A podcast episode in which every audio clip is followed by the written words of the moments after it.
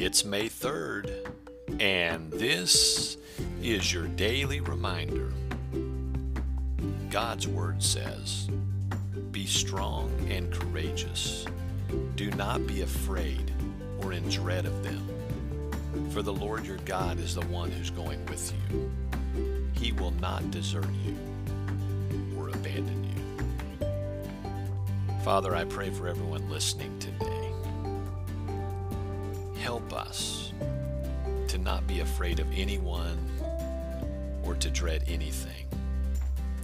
Help us to remember that you are going with us. You have promised that you will not desert us or abandon us. So, Father, today may we be strong and courageous. In Jesus' name I pray.